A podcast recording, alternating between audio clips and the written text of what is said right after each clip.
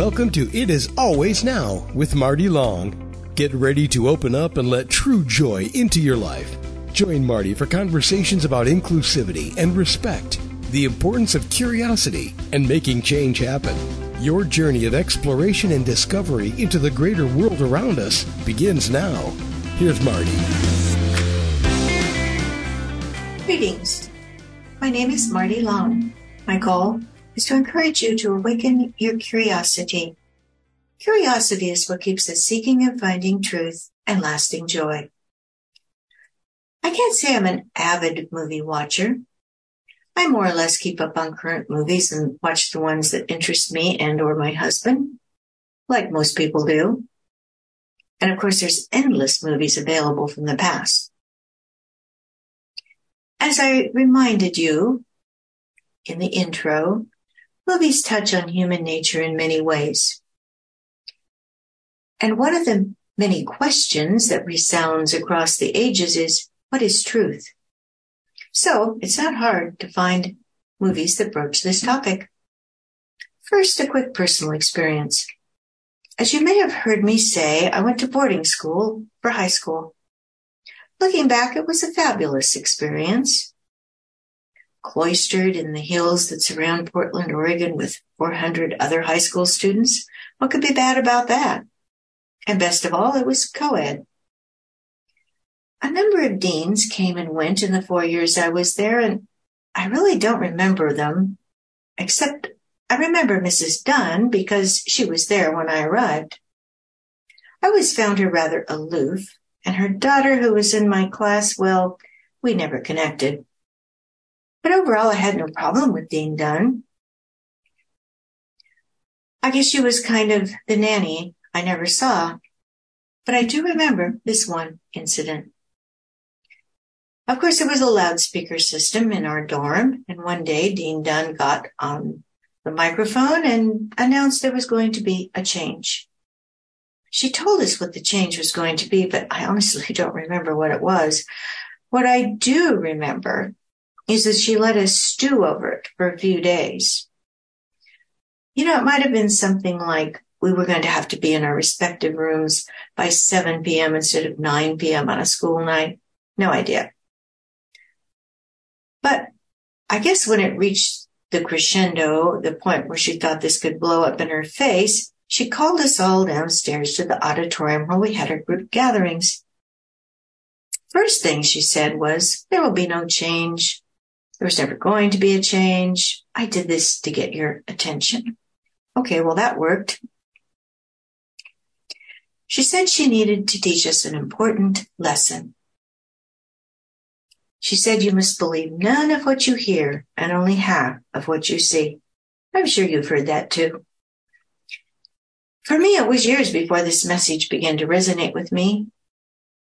The real problem that I've discovered is we never have all of the facts. We get them one at a time from different sources, often conflicting messages from different sources, and we're left with pieces that we're trying to put together and make sense out of it. And what are the chances of that? Here's a quote from Donald Frost. One of the most difficult concepts to accept is that truth and reality often come in layers. So that is why it's not advisable to believe, internalize, accept things just because we hear them or see a compelling image. There's always more to it than meets the eye. And this is what makes truth elusive. So let's dig into the movies. I did read the Ebert site coverage of these. And of course, then I came to my own conclusions. First movie up, Don't Worry, Darling. And by the way, all three of these movies came from 2022. Ebert gave it two stars, largely because it wasn't very cohesive, but I found some points I want to bring forward. Here's a quote from the review. What's ironic is that Frank and Shelley's mantra for their worshipful citizens is one of control. End quote. So Frank and Shelley were the leaders, or actually Frank was the leader and Shelley backed him a hundred percent of the time. Next quote. This secluded model city was based on the importance of keeping chaos at bay, maintaining the symmetry and unity of working as one. In other words, it was a cult where one person tells everyone else what to think and how to act. And they use lofty goals to get people sucked in. Now, as often is the case in these situations, fortunately, there was one person, Alice, who started to see the cracks, the inconsistencies, and she was not shy about sharing her observation. The first thing that came to my attention was that none of the people she tried sharing her concerns with would help her. They either ignored her outright or strongly encouraged her to go with the flow. She was making them uncomfortable. Indeed, many people want to avoid conflict. I think that's one of the primary reasons people don't or can't accept the truth, even if it's in their face. They make all kinds of excuses for it and just go with the flow. In the end, the whole thing fell apart and turned into utter chaos. One more salient point I picked up at this point. Shelley said to Frank, now it's my turn. As in, you blew it and now I'm taking over. Yet many cults are based on someone who just wants power and control but there's always someone else who wants that control and you have a power struggle. There is often little truth involved in any of these situations. And yes, many people don't want the truth. They're afraid of the truth. So they seek something that they feel they can cling to. They rationalize the discrepancies away. And that truly makes truth elusive. Well, in all fairness, the truth is often scary. Next movie, Fantastic Beasts. Here's a quote from the Ebert Review. Lingering glances, wistful remembrance of a love that could not be, the simmering passion within the genteel setting of an afternoon tea. Very British. The two men, of course, were Dumbledore and Grindelwald. A political war was waging and these two longtime friends were solidly on opposite sides. Before they parted, Grindelwald said to Dumbledore, You can't stop me. As I watched the movie, I focused on the differences of the two sides, and sure enough, one wanted to do right, the other just wanted power and control. In the end, they used a fantastic beast to determine the right side. This Qilin, it could look into the soul, how handy. But we don't have any Qilins and we cannot look into another person's soul. People are very good actors. Humans are great at using words that are not out and out lies, just half truths, but very deceptive. Again, we never have all of the facts. We can't look into someone else's soul. And that makes truth elusive. Movie number three, Death on the Nile. Once again, Ebert didn't have anything good to say about this, mostly based on the acting, which I agree was mediocre and all of the bells and whistles and magic was a little over the top. Come to think of it, I think before I do three more movies, I'll read the reviews first. It could help. You never know. But I do think this Agatha Christie story brings us another salient truth regarding truth. The plot is one that's often used. Simon and Jacqueline were engaged and madly in love, but they needed money to live the lifestyle they adored and coveted. So they broke it off with much fanfare and show. Simon got engaged to Lynette, who had money and he and Lynette got married. The idea, of course, was for Simon to kill Lynette and get her money so he could marry Jacqueline and they could live happily ever after. The first part of the plan worked. Simon did kill Lynette, but thanks to Poirot, he was caught. In the end, Simon and Jacqueline have a murder suicide, unable to face the truth about their own actions.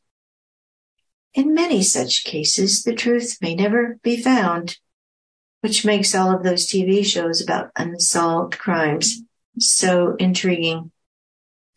Yes, elusive truth can be very intriguing. Here's some thesaurus words for elusive. Illusionary, plausible, deceptive, misleading, superficial. I think the key word is plausible. Humans are so good about presenting things in a way that on the surface appears plausible. So back to believe none of what you hear and half of what you see. I mean, that in itself is illusionary. But I think in the end, we're surrounded by elusive truths. And we must be careful in how we view the facts that are available to us. Now, I am absolutely not trying to tell you how to divine the truth because that's not possible. But you must find a way to put it in perspective so you can prevent those elusive truths from causing you a great deal of uncertainty, angst, fear, stress. Because angst, fear, and stress rob you of your peace of mind. To do this, you need balance so you can be the best person you are. If you try to make sense of it, you're more likely to be deceived because you're stuck with the logic of those deceiving you. I have found it helps me to focus on something I can be sure of. We each need an anchor. Family and friends serve that purpose for many. Of course, family and friends can be elusive too. Which is why I find that having that connection with the eternal is the best anchor for me. Here's a quote from my go-to book. 100 Ways to Keep Your Soul Alive by Mary Ann Brussat and Frederick. Number 14, seek essential wealth. From the book Money and Meaning of Life by Jacob Needleman. What is most necessary for man and what he is given in great abundance are experiences especially experiences of the forces within him. This is the most essential food, his most essential wealth. If man consciously receives all this abundance, the universe will pour into him what is called life in Judaism, spirit in Christianity, light in Islam, power in Taoism. Life spirit, light, power. I like all of those words. I think putting them all together paints an even clearer picture of the eternal. Here are some quotes about truth. In looking these up, I found a new favorite word, repose.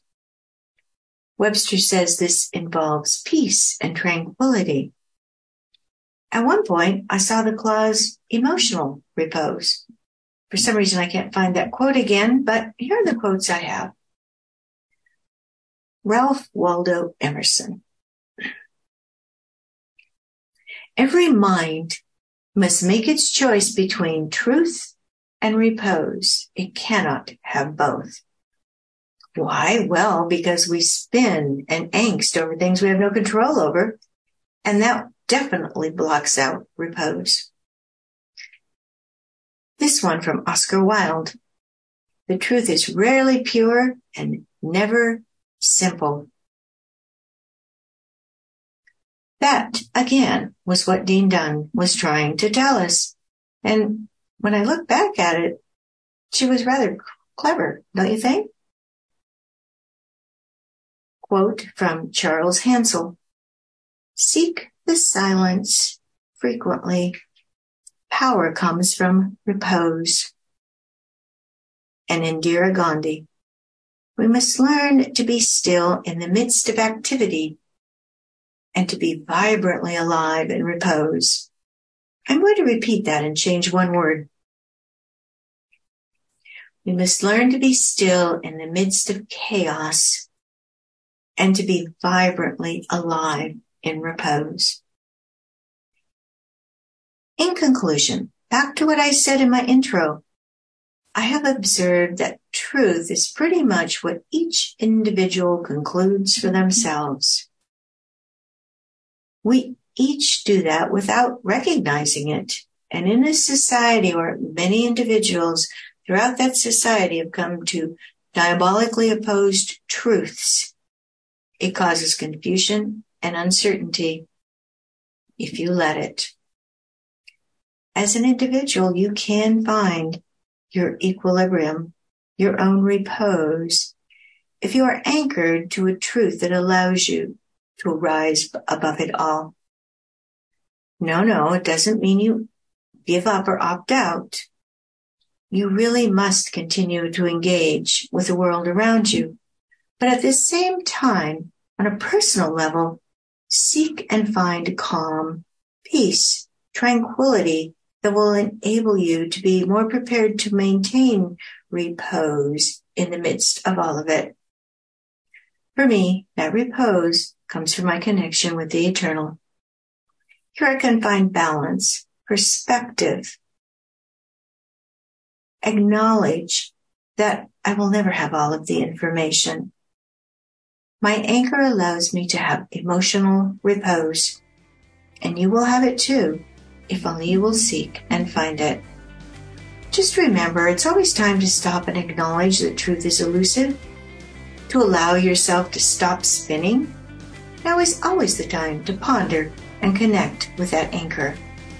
It is always now.